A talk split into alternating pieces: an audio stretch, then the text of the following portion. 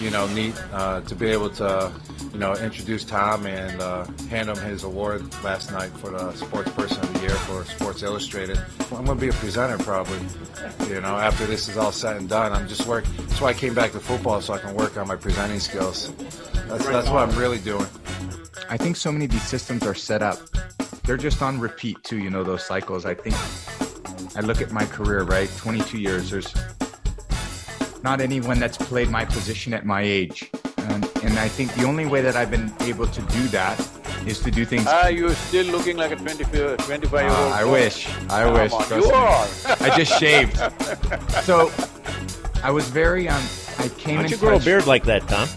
I just shaved mine. Mine was gray, you know, because I'm around 22-year-olds all day, and I gotta, you know, I don't want my gray beard. But I love Sadhguru's beard. That's it shows a lot of wisdom. But you know, I had me.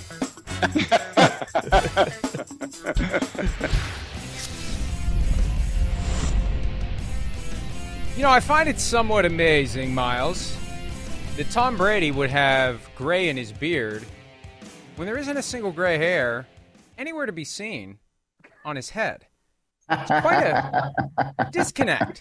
Well, I don't understand much about genetics and the discoloration of follicles, but it really is amazing to me to think he's got a gray beard when he does not have a single gray hair on his head. That is vexing to me. There's a very inappropriate joke that I'm not going to say, but I actually will say this. When I saw Tom Brady in person, now I have to know what it is.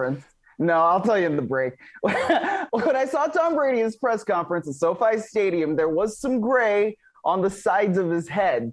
So I was like, wow, Tom Brady really is getting older. So maybe he just has dyed it now for when he's definitely on camera. Yeah, you can't really see it there, you know? But I'm telling you, like, there was gray, at least when I saw him in person. So maybe he dyes it a little bit, or his hair just doesn't quite, you know, show in the light, in the, you know, non-HD cameras or whatever it is. But there's some there, Mike, I can assure you. And it also is capable of being touched up, too. It's possible that he needed a little oil change on the day that you saw it. Look, I don't care. Well, guys, I don't care. My wife would say, why do you care? I don't know. I kind of care and I kind of don't care. Like, you can do whatever you want, but I think something like that is fair game. Like, ordinarily, it's not appropriate to comment on someone's appearance. But when you're choosing to alter your appearance with chemical agents that make your hair darker than it naturally is, and some will say, well, this is the pot calling the hair dye kettle black. My hair is not dyed. There was a point where I experimented to try to hold it in place. It's been years ago. And I decided after a couple of years of trying to hold it where it was, this is not going to end well. Because what happens is, as you hold it in place, the rest of your body ages, and you eventually are old dude with black hair. Doesn't work. Uh-huh. So yeah, I'm very fortunate that this LED lighting in here doesn't expose the extent of the gray that I have. Because trust me, it's there. And if I did shave, or did not shave, as the case may be, there definitely would be a Santa Claus vibe going on. So anyway, I can relate to Tom Brady on that point, and that's probably the only thing we have in common. So how did we get down that rabbit hole? You started it, man. I don't know. I just say the salt and pepper's here, and we're in effect. Let's go. I would say the next line if I remembered what it was. That's from Push It, Want you to push it 1986, back. Yeah, come on, Mike. 7. Push It. I think okay, here we go. It's before I was born, by the way. I know. I'm quite aware. September 28, 1991. Is that what it was? There you go. Well done. Yes. Go. All right. Good job. Well done. All right. I kind of threw a dart. I remembered it was somewhere between the 20th and the 30th, and we eventually had some inside sources let us know when it was so we could expose the day that you turned 30. Okay, let's get to it. Speaking of a guy who was 30 a long time ago but still thinks like he is, and I respect that. Tom Brady. We played that clip from his podcast, Let's Go, for a couple of reasons. One of which is I listened to the entire thing, all 59 minutes. I wanted to see on Brady's homegrown platform where he and Jim Gray go back and forth on issues regarding the team and the league and, you know, every week. Well, the biggest story in the league right now, at least as of when that was recorded and as it relates to the Buccaneers particularly, is the fake vaccination card scandal in Tampa. Three guys had shown up with fake cards. Two of them were still on the team. They're suspended 3 games each. They've served 1 game in the suspension, and one of them is Antonio Brown, a guy that Tom Brady had to have. And there's a question as to whether or not the Buccaneers are going to bring him back when the suspension ends. They could cut him. Seems to be a relevant topic. Seems to be a topic of interest. Not mentioned in any way, shape, or form. Not even to reiterate the kind of canned answer that he had on Sunday when he was asked about it at the post-game press conference after they beat the Falcons. He said, I focus on my job, and guys get injured, guys aren't available for a bunch of different reasons. I can't worry about that. I have to focus on my job. At least repeat that.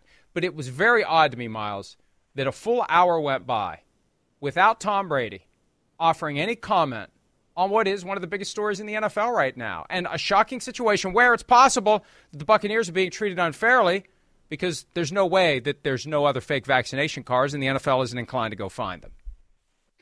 Did you listen to that one on like full speed, or did you like speed it up to like double time, 1.5 time, because you know you wanted to actually be a little more efficient with it? Because I honestly kind of feel like you might deserve a gold star for sitting through 59 minutes of that podcast just to listen for that. I don't know how to speed it up, or I would. Oh, Mike, I got to teach you. That's okay. Yeah, I don't know that I would like that. Look, I like to have something on while I work, like background noise, and it was either that or like Sports Center or the news or whatever, and it's like, I'll listen. I was curious. And actually, the guest they had on, Sadhguru, I think is his name, that guy had some nuggets that were very inspiring and helpful to me. So it was worth the hour that I put into it. I went there looking for information about Antonio Brown, and I found enlightenment, but not enough to get me to shut up about either my criticism of Tom Brady's cowardly failure to talk about Antonio Brown or his personal grooming habits. I wasn't that sufficiently enlightened.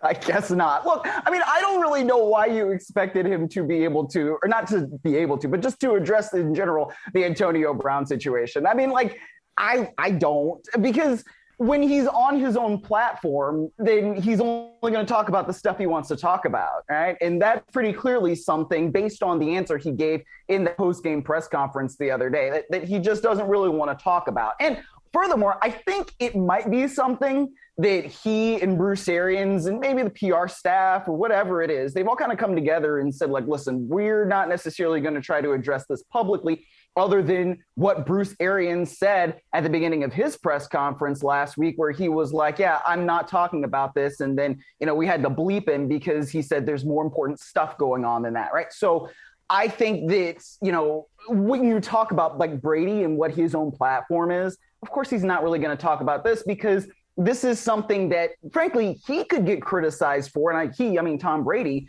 because it was really him that was pushing Antonio Brown to get to this team in the first place.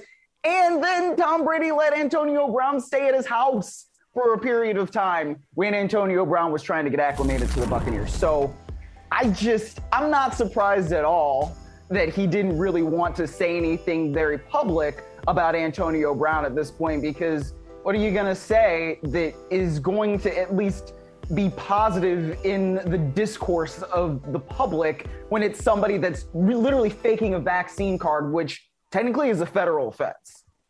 Right. And I understand what you're saying. I guess the reason that I wanted to discuss this in this format and wrote about it at PFT, we're kind of gradually becoming numb to the idea that the people who are the subject of interest in the sports world are creating their own platforms for delivering their truth, their preferred version of the truth, which allows them to avoid the topics that they'd rather not discuss. And there's a certain irony to the fact that Jim Gray, who once immolated Pete Rose on national TV at a time when many thought it was inappropriate for him to go after him the way he did, he's just throwing up softballs, and he didn't even throw up a softball on this question of the Antonio Brown situation. It was forbidden. It was not coming up. And I just hope that the audience is astute enough and willing to say, you know what, we got a lot of choices out there. We got a lot of different things we can spend our time on, and we're going to be very judicious about subscribing to and listening to a podcast where we're getting whatever the guy feels like telling us about, and he's not going to to delve into the issues that he should be talking about that are particularly relevant to his team, because when he does it that way, he's less likely to appear on other platforms where he may be asked a question that presses him a little bit, that forces him to address the issue. So between his podcast and between twice-per-week press conferences with a group of reporters who are going to tiptoe on eggshells to a certain extent because that's their beat, that's what they do. They don't want to piss off the people that they cover all the time, and I understand I'm not going to be critical, but you're never going to get Tom Brady in a setting where somebody's going to ask him questions that are even 2% of the intensity of the questions that Jim Gray posed to Pete Rose all those years ago. And that's unfortunate because sometimes you need robust and aggressive and fair and respectful questioning, not like what we saw the other night with the Bills game when they asked the players if they were embarrassed by their performance. There's a way to ask pointed questions that get to the truth, that provide balanced coverage, and that draw out more information about things we're interested in. And frankly, I'm going to stop. I'm going to stop right there. I don't want to dig the hole any deeper than I'm trying. I think that we need to be very diligent at this juncture in our coverage of sports where Aaron Rodgers can go to a friendly environment every Tuesday and say whatever he wants. Now, in a roundabout way, that's actually good for us because he's so comfortable in that environment, he says things that he shouldn't.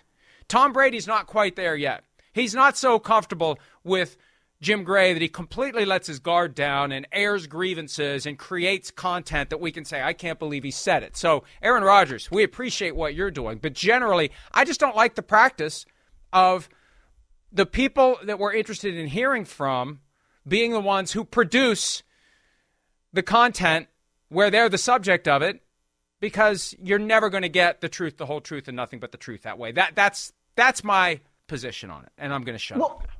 Well, right. No, I think what you're saying makes total sense, but I also think that, you know, this is sort of the environment that we live in at this point, and it's only going to continue. I mean, frankly, look, I used to... But we don't have to just accept it, Miles. We don't have to say... Well, we don't have to just say that's it. We just have to deal with it. We can still say we don't like it. I don't like it. Yeah, I understand absolutely. We have to deal with it. I don't like it. No, right. But I don't think that that's going to change it in any way, because this is where the business is going, right? We have players who want the friendliest media personality possible to ask them questions that are softballs. And so then we kind of need the press conferences and the other media access in order to have reporters that are real journalists, right, actually asking these players questions. It's one of the issues that has come up now with not having real locker room access or not having real any access to players beyond press conferences. Because when you're in the locker room and you can have a side conversation with somebody, that's how you start to establish and build trust with players. And that's how you can go into a locker room and then you ask a more critical question after a game, because the player's going to know, hey, man, like this person is just trying to get at the truth. They're not just trying to embarrass me. And this is just kind of what the cycle is right now in our COVID environment. But I think, you know, furthermore, beyond that, just like taking a bigger picture view of it, right? Like I worked for the Los Angeles Rams and for the Carolina Panthers covering those teams. And for a lot of people, you know, it's very hard to not just work for a team and then write about the team, but you can't always be critical of what those teams are doing when you're writing for the team. It's the same conversation that we were having, you know, via text about a different reporter earlier today, right? Where if you're covering the league for the league, you can't do the same things that you would be doing if you're working for a place, a different media outlet. So I understand why Tom Brady's doing what he's doing. I understand your perspective of what you're saying. And I agree with you that we need to be able to have reporters, journalists, right? And I would just frankly say that I was not really a journalist while I was working for those teams, right? Like, I mean, we can say whatever we want. Like maybe I was a reporter, maybe I wasn't. But if you're being paid by the entity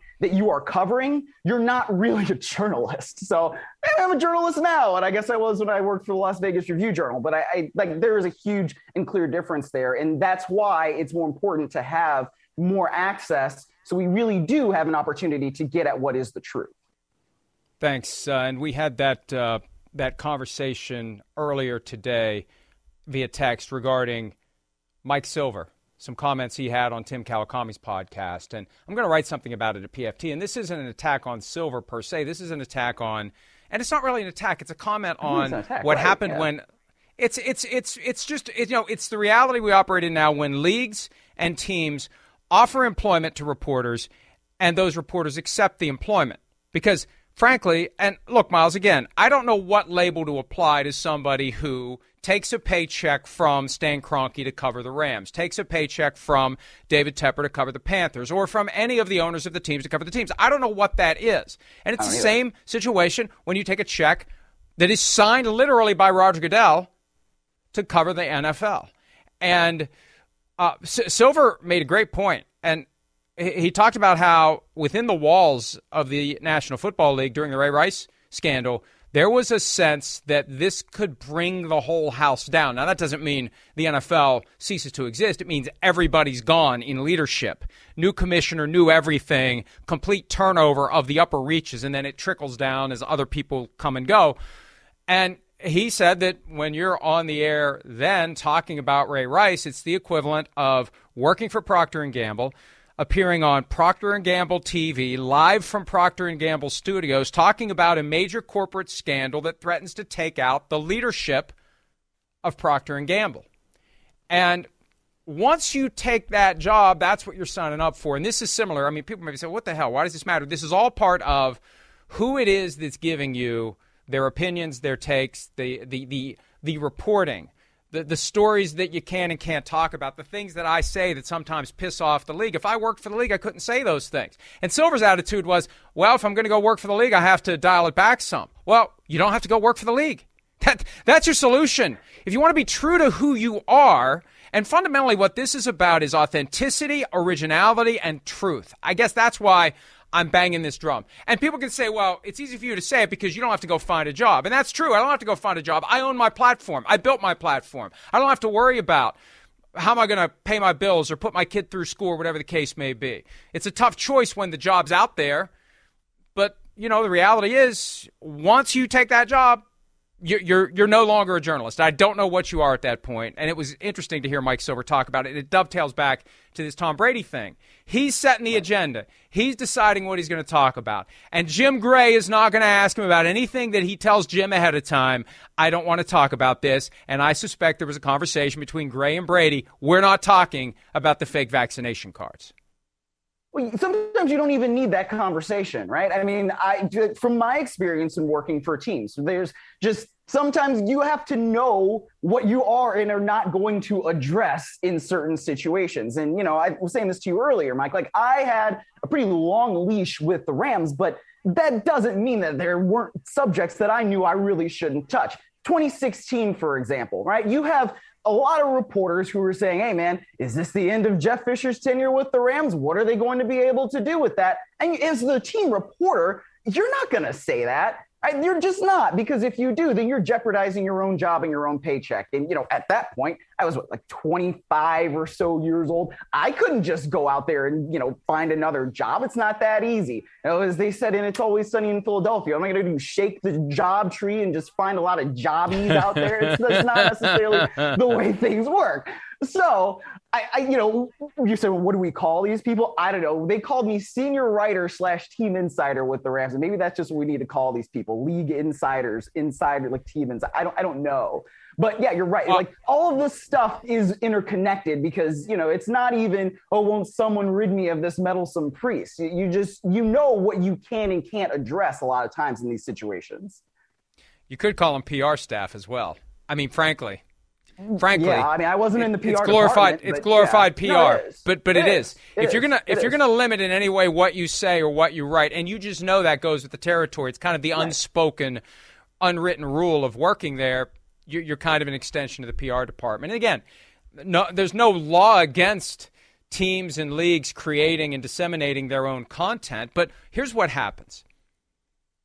When the leagues and the teams become accustomed to being covered by people who will not speak the hard truths and ask the tough questions, they get even more pissed off when someone does. It makes it harder for the people who are independent like us to try to get to the truth because they're spoiled by the fact that they own the media that covers them. And Hey, look, when you work for a broadcast partner, it's not always easy, and you got to be ready to get a little pushback. And I give NBC a mountain of credit for dealing with the complaints that come from time to time. And they do. And sometimes, you know, the third rail is there, and I see it, and I know it's there, and I jump on it. Sometimes I trip over it and don't even realize I did. It's far more gratifying when I intend to do it. But it happens.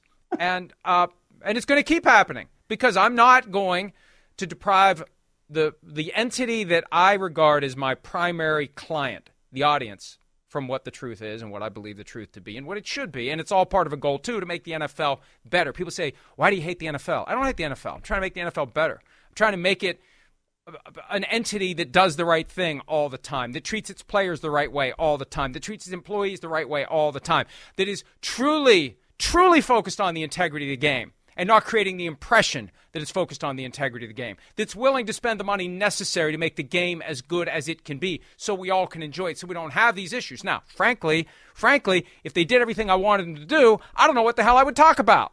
So I guess thank you for not doing these things, right? But that's the goal. And when you're on the payroll, you can't have that kind of a voice. No, you're right. Yes. But I think the difference in like what you can do and the way you can do things and other folks, like including, frankly, myself, is like you said, you own the platform, right? Not a lot of us have that luxury. And, you know, it's just something that some of us have to deal with, right? We have to be able to pay our rent and like, you know, send kids to school and do all those other things you were mentioning earlier. And I think that like, that is kind of the primary difference between what you say and what you do and how much that you listen. I'll say this too.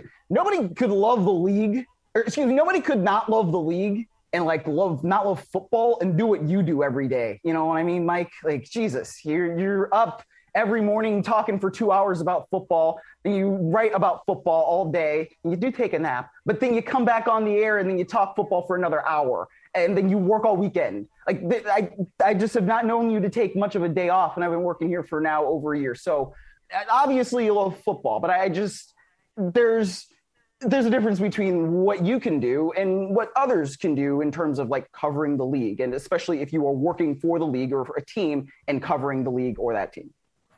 And I guess to bring it back home, and we've completely destroyed our outline for today, but that's fine. Yeah, we have. We own the platform. Like we can talk about whatever we want.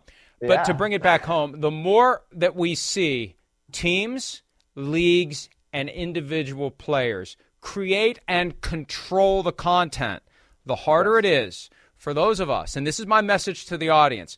They're making it harder for us to tell you the truth because they're never going to tell you the truth, the whole truth, and nothing but the truth. They're going to tell you their preferred version of the truth they want you to buy. That's my entire point in raising what was fairly obvious. Tom Brady's not going to talk about Antonio Brown. Well, why didn't he? Why shouldn't he? And how does that impact you, the audience, in your effort to get to the truth? And well, how does it also impact the Tampa Bay? Well, you may be dumb. I'll say this one thing, too. How does it also impact the Tampa Bay Buccaneers and the rest of the league as a whole if we don't have Rick Stroud of the Tampa Bay Times going and doing the actual journalism, the actual reporting here for this story that then broke with Antonio Brown, and not just Antonio Brown, but two other players having fake vaccine cards? That's why it's important to not just have the league entity, the team entity covering exactly what the team is, right? Because if we don't have that kind of independent journalism, this is not necessarily just for sports, this is for society as a whole. We don't have that the truth seekers and the truth finders, then there's something that's going to be lacking, not just from the NFL and from different teams and all that, but from society as a whole. So now I guess we can move on, Mike.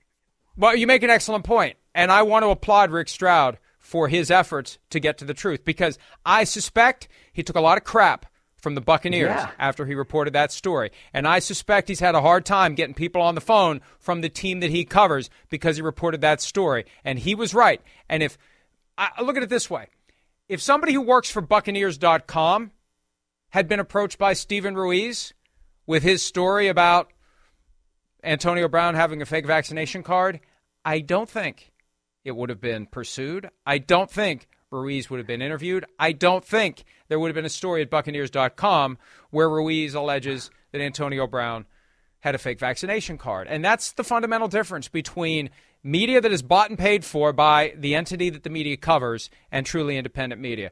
And it did have an impact on the Buccaneers. D'Antonio Brown would currently be able to play. Mike Edwards would be able to play. The NFL would have had to deal with this if they just simply hadn't reported it in the Tampa Bay Times. And that's why it's important to have independent sources of information, or the truth does get buried every time. It's inconvenient for those within the NFL bubble that would rather it be not available for us to see. All right, there's a new procedure that was communicated to the teams in a memo dated October 27-ish of this year. And I started to look into it a little bit, and it was part of a memo that had various other changes to the interview process for coaches, some Rooney Rule changes, and other things of that nature. And I do a lot of local radio, and it's started to come up, especially in the markets where they're thinking that their coaches are going to get fired, like Chicago. So I went back and found the actual memo, and it makes it clear, because I wrote something about it today, and somebody contacted me and said they may not have voted on this yet. The way the memo reads, it's already in place, and it goes like this. If you fire your coach with 2 weeks left in the regular season, you can start interviewing assistants from other teams if those teams give them permission to be interviewed. It would happen by Zoom. It would be all virtual. But, Miles, this could, because we've seen no interim coaches yet, other than obviously what happened with the Raiders, which had nothing to do with wins and losses. But once these teams start falling off and we get closer and closer to the onset of Week 17, we may have a bunch of guys get fired before we get to the traditional firing cycle, because if one team gets a head start on interviewing these coaches who are with other teams, then other teams are going to want to follow suit. Of course they will. Yeah, but I mean, we already know that the Raiders do have a head start. They've had months of a head start. And I know that there was that report out of CBS that said that they haven't really started doing anything yet, but I don't know. I'm just going to choose to believe that Mark Davis has at least done some sort of preliminary work on folks that he would like to talk to for not just head coach, but potentially other front office roles, because John Gruden was basically the football czar there in Las Vegas. So if there are teams that decide, yeah, we're going to want to move on from you, then maybe there is more of like a Black Monday on that, first Monday before that week, where teams can start talking to folks so that they can really start talking to assistants that are still with other teams. And now the other thing too is, if you've got a really big game that week, and I assume that Tuesday would be kind of that day because it's the players' day off where assistants get to talk to other teams. It's either going to be Tuesday or it's going to be like Friday in that late afternoon window, because that's usually when guys are kind of done for the week and they go home, and that's the one day they spend with their family. So if there's going to be some sort of interview process there, if you're a team that's really in playoff contention, and you've got like a huge game that weekend, because those last 2 weeks I think are going to be pretty big for playoff implications. Are you really going to let somebody like talk to another team? Like, really, are you going to do that? I don't know. I mean, if you're maybe one of those teams that's already out of it, then you're going to allow that to happen, perhaps. Or if you are one of those teams that really likes to be able to say, yes, we can have our folks move up and move on to different organizations, and we are kind of a breeding ground for that, then yeah, I guess that you might allow that too. But it's going to create one of these interesting situations, because also at this point, there aren't really that many teams that are out of it. I mean, you've got Chicago where the writing seems like it's on the wall, but other than that, I mean, there's just not that many teams, Mike. Well, and it's funny because this is happening at a time when there's a push by some to delay everything until after the postseason has ended, because it creates a very real distraction for the candidates, a very real distraction. And as someone explained it to me last year, when you have an assistant coach who's getting these interviews and is under consideration for these jobs, and let's say, it's the game planning day for a playoff game, and that's the day that the person has the interview, what's the main focus going to be? And when that person goes home to spouse or significant other, what's the question going to be every day? Is it going to be, hey, how's your preparation coming for your playoff game? Or is it going to be, hey, have you heard anything about this job you may get that may change our life dramatically?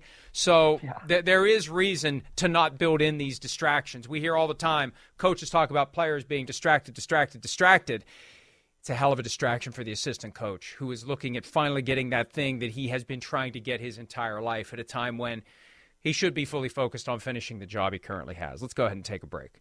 When we return, does Aaron Rodgers regret his "I own you" comments from his last meeting with the Bears? It's relevant because the Bears and the Packers get together on NBC this Sunday night. We'll be back with more right after this.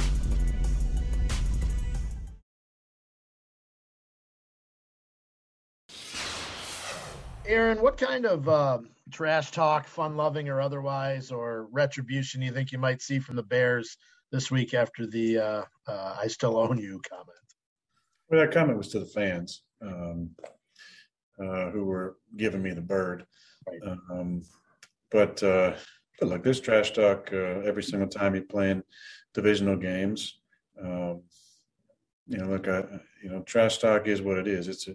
It's a professional environment. It's not really a personal environment for the most part. Usually after the game, it's all love and positivity. I don't know that you can question a whole lot of what I said. You know, we've had a good record over the years against them and won a lot of games in Soldier Field and at Lambeau Field. A lot of times in situations like this, the trash talk is only able to be used if you're getting after that individual that was trash talking. So in order to trash talk, you have to have a lot of confidence in what you accomplished and what you're going to accomplish in the future. At some point, what I said will be used against me. That's just part of it.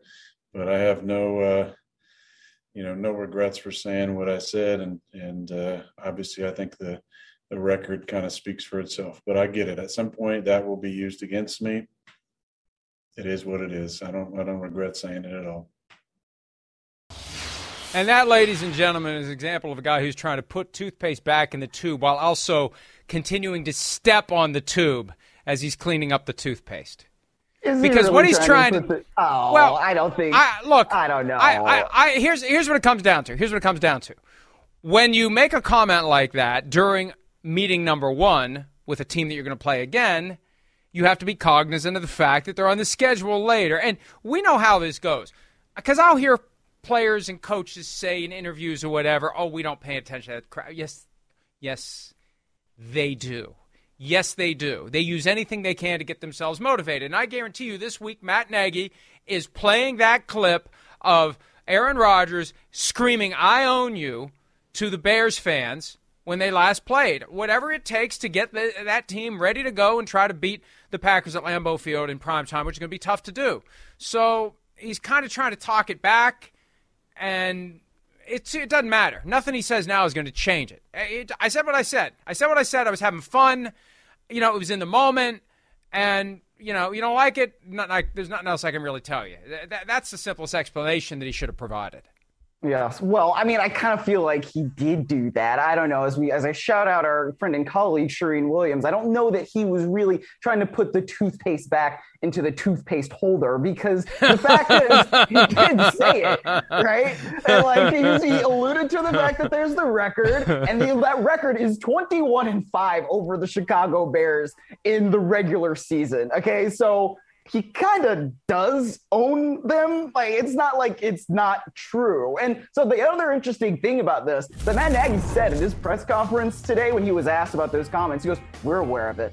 And that was pretty much all he said. And then he said, "Oh, you know, well, we haven't done well enough against the Packers in my time here," or something else like that. But they're obviously, yes, very well aware of it. And so it's like how Nick Saban talks about, oh, the media just gives us rat poison. Like, and then last week he was like, oh, that rat poison was yummy because everybody was ostensibly talking about how good Georgia was and not how good Alabama is, right? So this is the same sort of thing. Rat poison, bulletin board material, whatever exactly it is you want to call it. Sure, Rodgers has provided some for the Chicago Bears, but I don't think he really cares, because he's going to go out there, even if he doesn't practice this week with that fractured pinky toe, and he's probably going to go out there and kick their ass. Like, I don't think that's something that's not true. See, part of the psychology then is he needs to hope that they say something that he can then use to make himself even more motivated. And frankly, from the Packers' perspective, if Chase and I'm playing around. They have the ultimate motivation, and that is get home field advantage throughout the playoffs, so you can force teams like the Rams, the Buccaneers, the Cowboys, the Cardinals to come to you at Lambeau Field, and you don't have to go to them because. The later these games will now be, and the NFC Championship now set for January 30 because of the extra regular season game. It's more important than ever to get that number one seed. All right, Kenny Pickett, Pitt quarterback, one of the top prospects in this year's draft class. Plays for Pitt. They won the ACC Championship. That gave them a berth in the Chick-fil-A Peach Bowl to be played on December 30 against Michigan State. Here is Kenny Pickett from Dan Patrick's show earlier today on whether or not he will actually play in one final college football game. Are you playing in the Peach Bowl? Well, with recent news and out of our team with Coach Whipple and everybody, that's something I actually just got home yesterday and I didn't get a chance to talk about it with my parents. Just kind of enjoying the season and getting a chance to see some family who I haven't been around in a long time. So, but definitely I'll be talking about that with my family here soon. So you're undecided. I'd say undecided right now, yes. I go back 6 years ago with Christian McCaffrey, and he sat out a bowl game, and everybody was up in arms. And then Leonard Fournette sat out, didn't play in a bowl game. Kayvon Thibodeau at Oregon is probably not going to play in a bowl game. We haven't seen quarterbacks, I don't think, do it. But I understand, what is the risk and the reward for you playing in the Peach Bowl?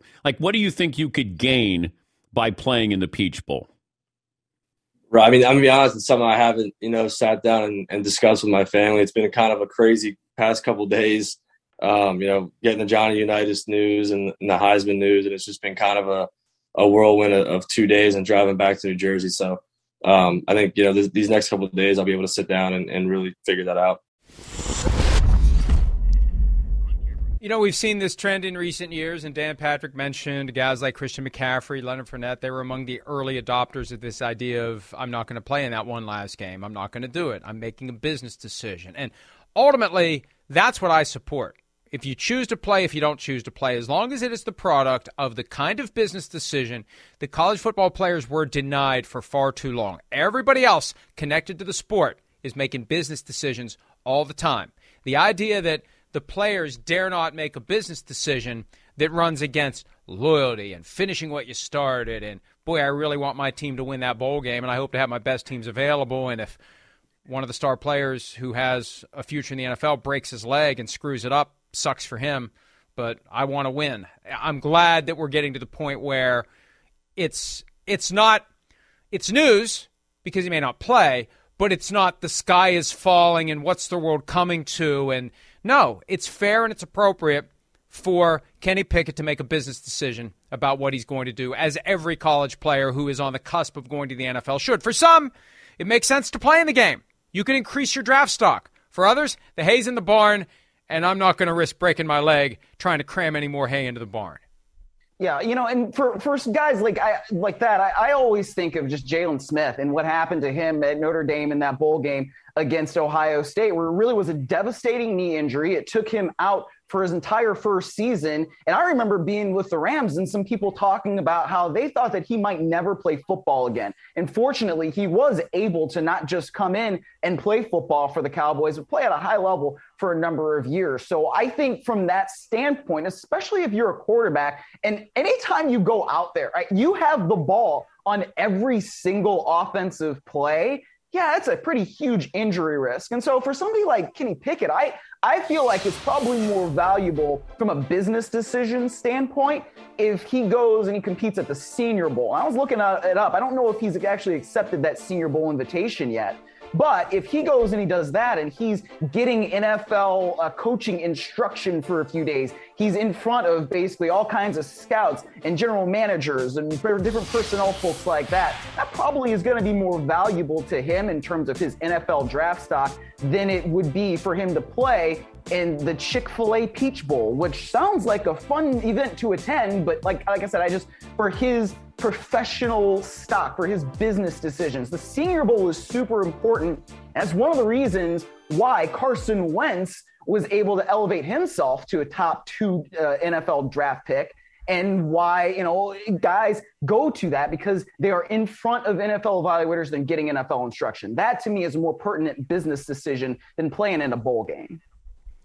And look, here's the bottom line. These players owe the institution at that point nothing. They have paid their debt in full, especially the ones that are viewed as being so good that we have to have them play in the bowl game. That means they've already done more than enough. They've earned their scholarship and then some. And we need to keep that in mind. And you would feel that way. Anybody out there who's saying, what are you talking about? You're crazy. If it was your son, your brother, your nephew, whoever, you'd feel the same way too. If you felt like he hadn't gotten fair value yet for what he's given to the school, and now he's on the brink of getting full and fair value from a pro team, you're not going to put that at risk. There's no insurance policy that's ever going to make you feel good enough to put that at risk. So I support it if that's a decision you make. But it's a decision that the player, in consultation with his family, representation, advisors, etc., you have to make the right decision for you. I'm just glad that the guys who are the ones that people are paying and watching play college football are able to finally make business decisions. All right, we're making a business decision to take a break. When we return, we are going to, I believe, make an effort at predicting what the playoff trees are going to look like 5 weeks from now when the postseason begins. We'll do that next here on PFT. Now is the perfect time for Steve Kornacki to make his return to Football Night in America, because it is getting complicated and convoluted and very exciting as we try to figure out the 7 teams that are going to make it, the percentage chances of making it, and each week is going to have a dramatic impact on what the percentages will be the following week. Kornacki returns to Football Night in America this week. So what we're going to do, we're going to have a little fun here. We always like to have some fun. We have our projected, as of right now, and it's subject to change. We have... I'm hurt that you would say that. You don't have fun? This isn't fun for you? Why do you do it if it's not fun? I ask myself that every day. No, just kidding. Anyway, we've got our 7 seeds projected for each conference. I'm hurt by that. We'll start with the NFC. Miles, who are your 7 that you would say right now? Not if it ended today. We know we can figure that out. But who do you believe when it ends 5 weeks from now will be the 7 seeds? And do we start with the NFC? Did we decide to start with the NFC? NFC, here we go. All right, so it's almost chalk, which I think is a little bit boring, but when you look at all of the different schedules, here's how I think it plays out. You got Cardinals up top. They stay with the 1 seed and get the only bye. I think the Packers are going to continue to play well, and even if the Packers, you know, they could have a slip up against maybe Baltimore, against Cleveland, perhaps on Christmas night, or against Minnesota. I don't see them slipping any further than the 2 seed. The Cowboys and the Buccaneers are probably going to stay where they are too. The Rams as well. I think that the 49ers seem like they're really playing well at this point. I know they just lost to Seattle, but it looks like they might get Debo Samuel back this week. Fred Warner also could come back. They could go 3-2 over their last 5 games, finish 9-8. And then I think the Eagles are going to sneak in there, and Washington is going to be out. And I'll tell you why. I don't believe in Taylor Heineke. I just don't. And maybe I should. And I think he's probably shown enough that we can feel decent about him. I don't believe in him as much as I would believe in Jalen Hurts and getting it done in crunch time, because he's got that championship experience having played at Alabama. All right. And maybe I'm making too much of that, but I think that if the Eagles can play the way they play, they're probably a little bit better and have a little bit easier time of getting into the playoffs than Washington would. Well, and Jalen Hurts' championship experience at Alabama doesn't include being on the bench for 1 championship, and maybe that would be the better option right now for the Eagles. I know plenty of fans want to see Gardner Minshew continue what he started. Ooh, burn. Ooh, burn, baby. Man. I like Washington, not necessarily because of Heineke, but because of Ron Rivera, because I think he's done some great things, and he should be in consideration for Coach of the Year, frankly. I've got the Packers catching the Cardinals. Now, all they have to do is make up 1 game in a head-to-head tiebreaker. I don't know what would happen.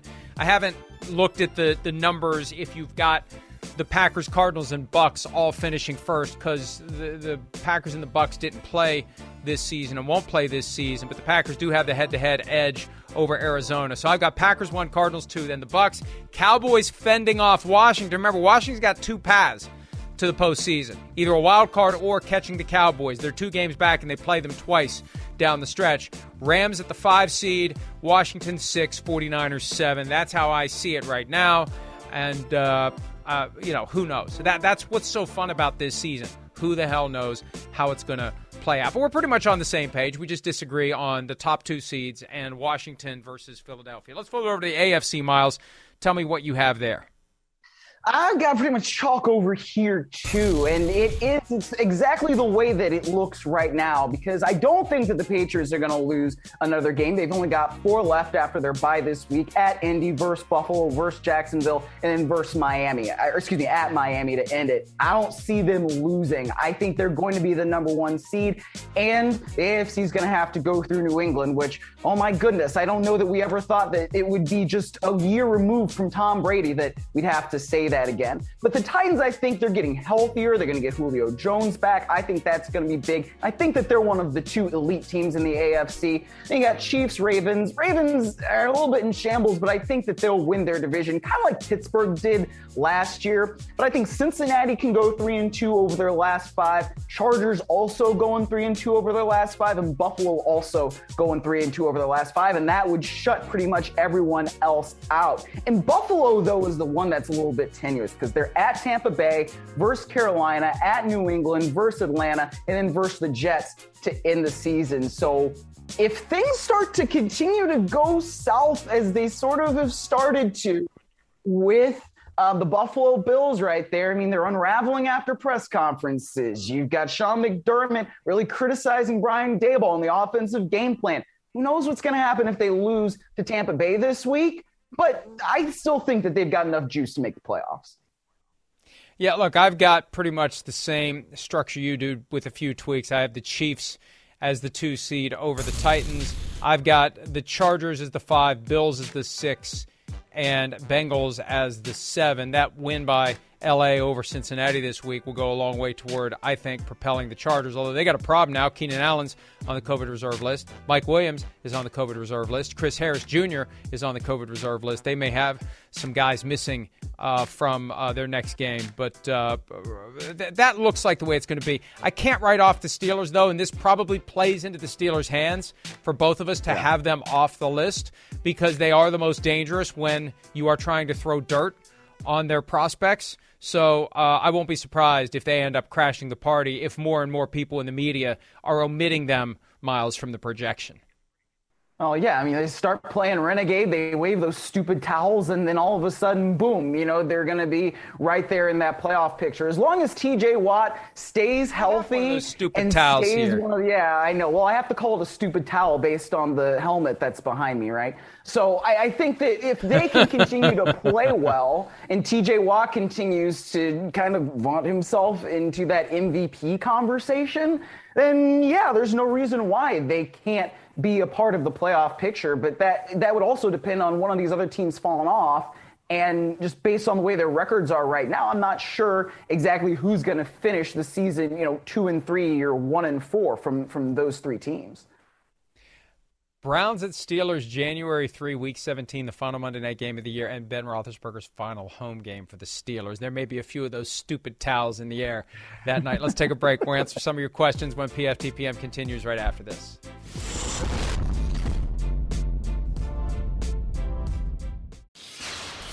I feel like I should do this in one of those old-time radio voices, but here it was, December 8, 1940. NFL Championship game, Chicago versus Washington at Griffith Stadium. It was the most lopsided victory in NFL history, 73-0. The Bears had 7 rushing touchdowns and 3 pick sixes. The game was broadcast on radio by Mutual Broadcasting System, the first NFL title game that was broadcast nationwide. That was, good God, 81 years ago today. 73-0. Congratulations to the Chicago Bears. All right, time to answer some questions. Andrew Life, there we go, 44. Duke and Jason Garrett have mutual interest for the head coaching position. Is this a good fit? Miles, what do you think? You know what's interesting, Mike? Jason Garrett went to my rival high school in Cleveland, in the Cleveland suburbs, University School, before he went to Princeton there. So I don't know how much credit I should give to Jason Garrett for anything just because he went to that school up north, as we call it. But, you know, if he wants to go to Duke and he wants to, you know, give more instruction to young men, this could be something that works out either very well for Duke, or it could be like Illinois with Lovie Smith, where it was just like, oh, yeah, Lovie Smith is coaching in college. That's kind of weird. I don't know. I think Jason Garrett could still get another NFL job doing something. I'm curious what the motivation here is. Is he just done with the NFL after getting fired by the Cowboys and fired midseason, second year with the Giants, and he just wants out? Does he see turning Duke around as some sort of a path back to the NFL? If he goes to Duke and he turns them into an ACC powerhouse or something like that, I don't know. But guy wants to work. I got to give him credit. Surely he's got a contract that extended beyond this season, and he could have just taken a year off and gotten paid. Oh, that's an unfortunate picture. And gotten paid. Jason Garrett, mid-loogie. But he could have gone on TV probably too, right? I mean, all these former Cowboys doing stuff. If he really wants a cushy job, I mean, isn't ESPN still looking for somebody to be the quarterback guru since – the one that used to coach the Raiders is now, off, doing something to protect his bones somewhere. I don't know. Well, I think that it makes sense. And, what the heck? The guy wants to work, and he wants to try to help shape young men at an impressionable age. And it could be perfect. We'll see. We'll find out. I remember when Pete Carroll went to USC, people were like, oh, man, he stunk as an NFL head coach. Well, he used that to become one of the best college coaches of his time, and then ultimately – a great coach for the past decade plus with the Seahawks. New York Nick asks this. Justin Fields will start at Green Bay on Sunday Night Football. Is it a good idea to start him? Any concern about his health behind that weak offensive line? He had the cracked ribs. He's missed a little time. Andy Dalton has played. Didn't play well this past weekend against the Cardinals. Are you comfortable with Justin Fields on Sunday Night Football?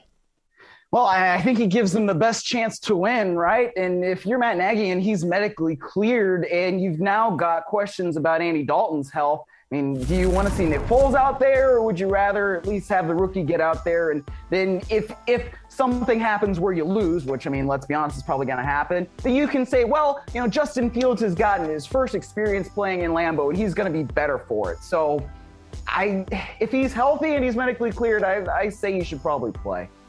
Yeah, I mean, if he's medically cleared, then there's no reason to hold him back. And doctors are more sensitive than ever before. This isn't like the 70s and the 80s where, you're okay, it's just a bruise, and the doctors are under relentless pressure to clear guys. There is an institutional sense within the teams. If a guy's not ready to go, he's not going to go. Look at what Brandon Staley did this past weekend with Joey Bosa. He was cleared to return from a potential concussion. No concussion. He's fine. He's good to go. Brandon Staley said, I'm not doing it. So if they're putting him on the field, that means he's good enough to go. And let's see what he can do. It makes for a more exciting Sunday night game. I do radio in Chicago twice a week on WSCR, Tuesdays and Wednesdays, and they're dreading this game. It's like you never know what's going to happen. Haven't we learned this year of all years that you don't know what's going to happen? And I'm not just selling it to placate our corporate overlords. You really don't know what's going to happen. There's only one way to find out. It's watch the game. There, Dwight, you think I get my paycheck now? I hope so. And listen, the Packers have a clunker at least once or twice a year, so this could be one of them. Who knows? See you tomorrow. Thanks for some of your time.